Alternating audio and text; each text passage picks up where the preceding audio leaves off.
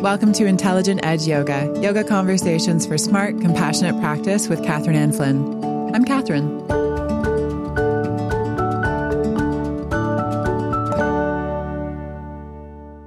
I started this podcast because I spend a lot of time thinking about yoga. My day in, day out, every moment relates back to my practice and eventually my teaching. But as those of you know who teach yoga, your yoga classes are not always the best place to land information and concepts on your students. Workshops and trainings tend to be the better place to start to tinker with and grapple with some of the diversity of ideas that are interesting and of use to us on the yogic path. And I wanted to widen my audience. I wanted to connect with more of you, particularly in Canada, because we have such a rich and interesting yogic community here. And so to start to reveal that which we perhaps don't always notice in our practice, I thought I would start today by talking about some of the subtleties of a nuanced yoga practice that can really help you be more healthful and stable in your yoga posture practice. We will take a look at hands, feet, breath, and eyes. I will describe what it is that I see when I teach and give you the opportunity to try out a few tricks to help you pay more attention when you're in your practice. This is perhaps not a podcast to practice along with while you are driving. That which is subtle, it's difficult to notice, naturally. And we are typically distracted by that which is gross, meaning visceral, things that take strong root in our bodies and minds. And that could be strong emotions. You know, when we're feeling particularly sad, we will be distracted by the sadness. It could also be really strong physical uh, sensations, like the muscular effort of being in a posture or the release of a stretch reflex, the feeling of stretching when we're in another yoga posture. And sometimes we are distracted by the interplay between the two, the emotions and the physical sensations. And we often think of an advanced yogi as someone who is physically very skillful at completing postures beautifully. However, I've seen many yogis muscle their way into postures, perhaps lacking some of the, the gentleness and the calm that we might look for in a quote unquote advanced practice. So I see advanced yogis, in my opinion, in their 70s who will probably never handstand, but they have a strong awareness of their entire physical system from top to toe particularly their hands. When students are growing fatigued in a class, you can look at their arms reaching up in a lunge or a warrior one. And when they're tired, their fingers start to curl back in toward their palms. When they're hyper, their fingers spread and strain toward the ceiling.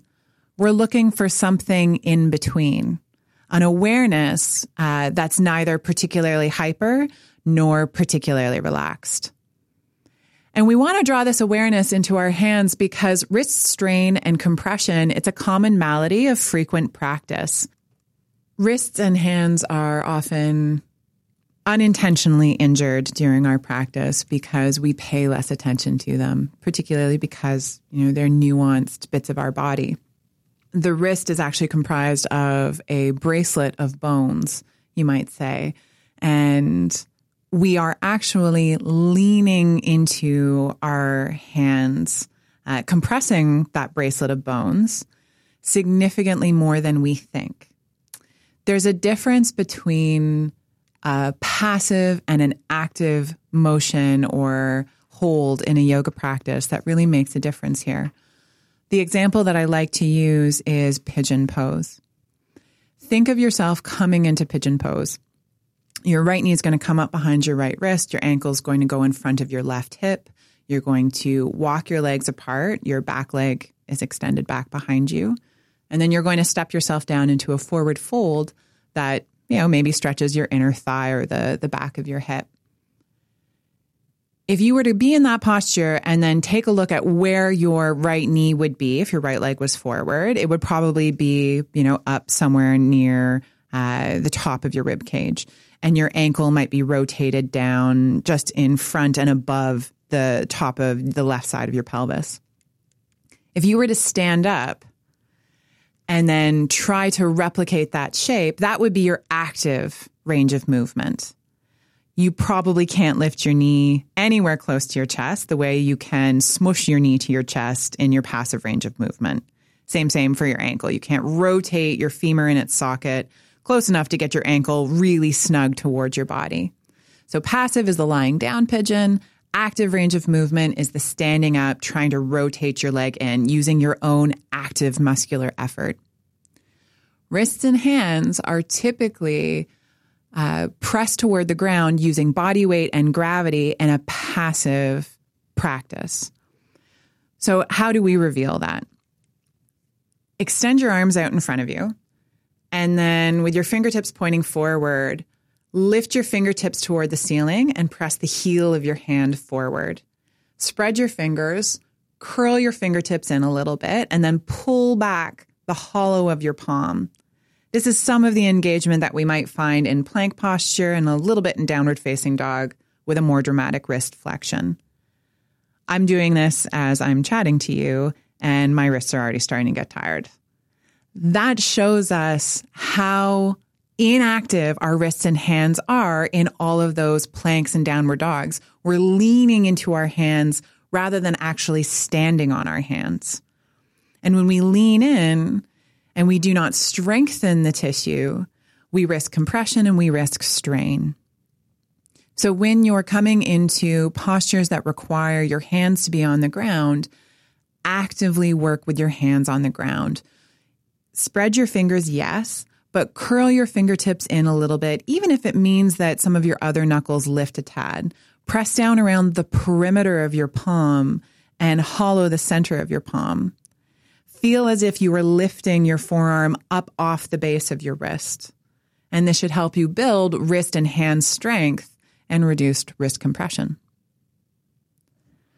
From top, we go to toe. Feet often relax into shapes as well and it impacts foot strength and ankle stability. And foot strength is it's an incredible gift. My feet, somewhat unfortunately, got about half size larger when I started practicing yoga. And so now I'm destined to only wear Birkenstocks. But our feet are typically trapped within shoes. And when they're trapped within socks and shoes and they do not move in that strong, active way on a day to day basis, the musculature grows weak. And that affects our balance and it actually affects our nervous system as well. And so when we come to our yoga practice, our toes and our feet, they're weak. They're used to being supported. We come into postures that have really strong stretch sensations and really strong muscular contraction sensations, we get distracted by those dominant sensations and we forget all about our feet. I can look at a number of postures in someone and relatively assess if it's foot or ankle range of movement impacting them in their other joints. So being aware of what you're doing in your feet and actively strengthening and caring for your feet will actually help you develop range of movement throughout the rest of your body. It'll also gift you with balance for the rest of your life. And that's a real blessing because, particularly if we are more chronologically experienced yogis, we are at risk of falls later in life. And falls are incredibly detrimental to seniors. They are correlated with a number of other negative impacts, including memory loss, stroke, uh, and moving out of one's own home. So we want to practice yoga that reminds us that we're in this for the long haul, right? This is a practice for longevity. This is not just a practice for our 20s and 30s while we can do fancy things. This is a practice that's going to help us age gracefully and skillfully and, and keep us, you know, resilient and independent to the best of our ability. So to test out your foot strength, this is my favorite activity to integrate into a class where people are having perhaps just too easy a day. So you want to stand with your feet about hip width apart. Put your hands on your hips because your fingers are going to get itchy while you do this. And then step your right foot forward.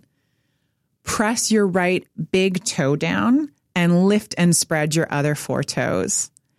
As much as you can, press your right big toe down, lift and spread your other four toes And if you've noticed that your fingers are clenching your hips and your left foot is also clenching the ground, then you're probably doing this properly. Now switch around, press down your four toes, spread them into the ground, and lift your big toe as much as possible. Notice that you are holding your breath and try to breathe as you do this at the same time. So start to switch back and forth. Big toe down, four toes lift and spread. Four toes press down, big toe lifts.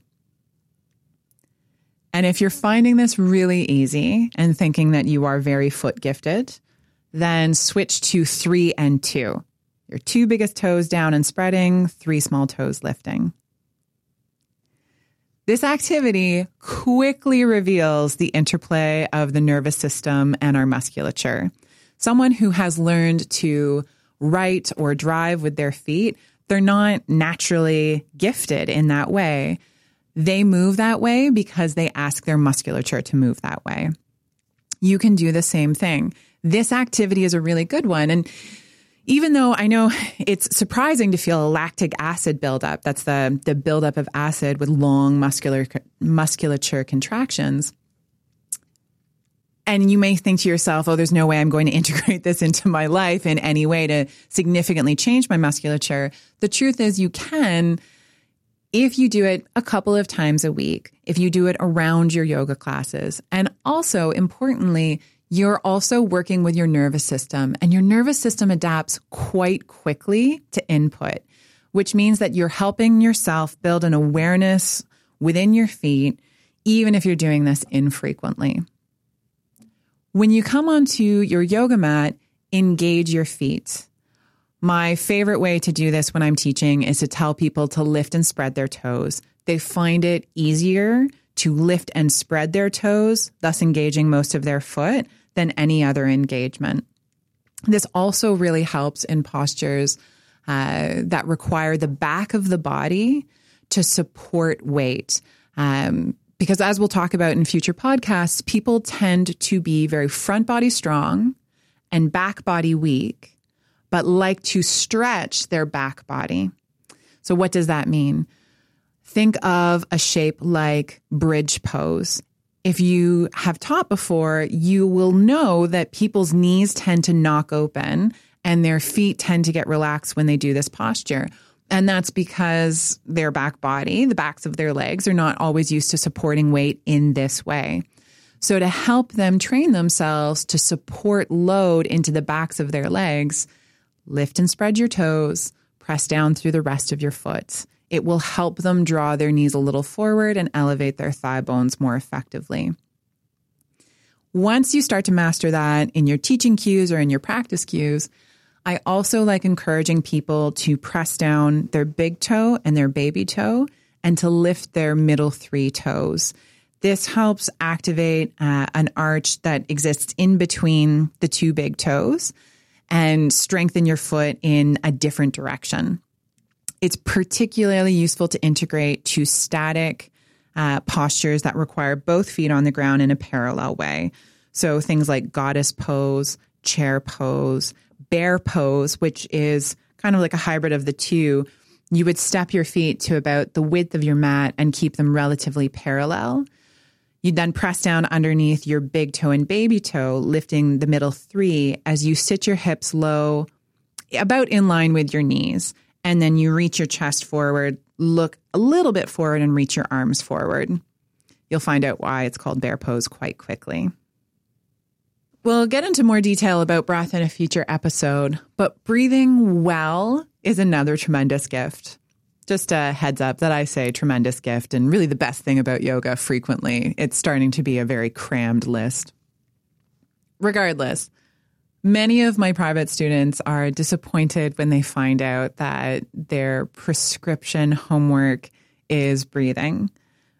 I think many of us in the yogic and Ayurvedic community, we have to get real with ourselves sometimes that we are likely not one bum stretch or one special kind of herbal oil away from having all our problems solved.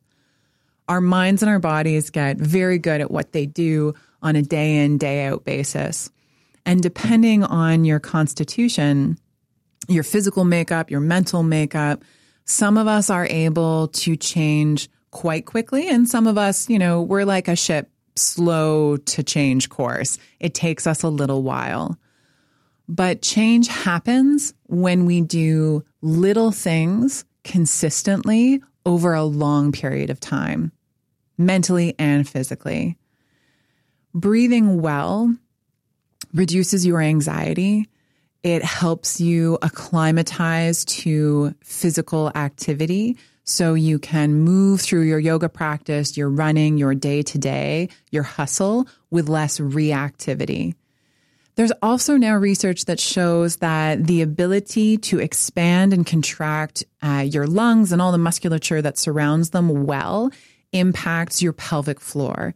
And as anyone who has had a baby knows, a resilient pelvic floor is a very desirable thing to have. So, breathing well is something we want to do. When I look at my average drop in yoga class, where I have a variety of people, I frequently see people who breathe in a shallow way and their chest, uh, think of their heart, it sort of pops up and down. It reminds me a little bit of uh, like a chipmunk or a bird or a very hyper animal breathing. You can see their chest lifting up and down. Someone who has a larger breath capacity will generally keep the front of their chest quite still and the breath moves lower in their trunk through the front of their body and also into the back of their body. The other nice thing about skillful breathing is that it directs the subtle energy, our life force, prana, down into us. We often talk about generating prana, generating this life force through our yoga practice, but we want to do so skillfully. It's actually quite easy to generate prana. You could just eat an apple or jump up and down for a little bit, and that's going to generate you some zesty prana. But we want to evenly distribute this, this energy down into ourselves. Think of it, it's equanimous, it's equal, it's calm. That's what we're looking for rather than whirling upward. So when we breathe down, our attention moves down the energy moves downward. And then one of my teachers always says, you want to pack the prana down. So if you are not driving, close your eyes for a moment, take a very long breath in, gently let it go, and then start to lengthen your breath cycle as you start to lengthen your breath cycle, particularly your inhalations, you will become familiar with some feeling of tension in the belly. Relax that to the best of your ability. Fill your lungs all the way to fullness. And then slowly exhale, drawing your belly and your sides up and in. And then breathe in all the way to fullness. And then slowly exhale, draw your belly and your sides up and in. One of the challenges that people find with this practice, when, especially when we call it Dirga Pranayam, when it's the long breath or the three part breath, is because we encourage them as teachers to breathe into their their collarbone, their ribs, and their belly. And that's the size of an inhalation. We then say, you know, exhale, belly, ribs, collarbone settle, you might feel pressure as a student to keep your belly puffed out for a large inhalation.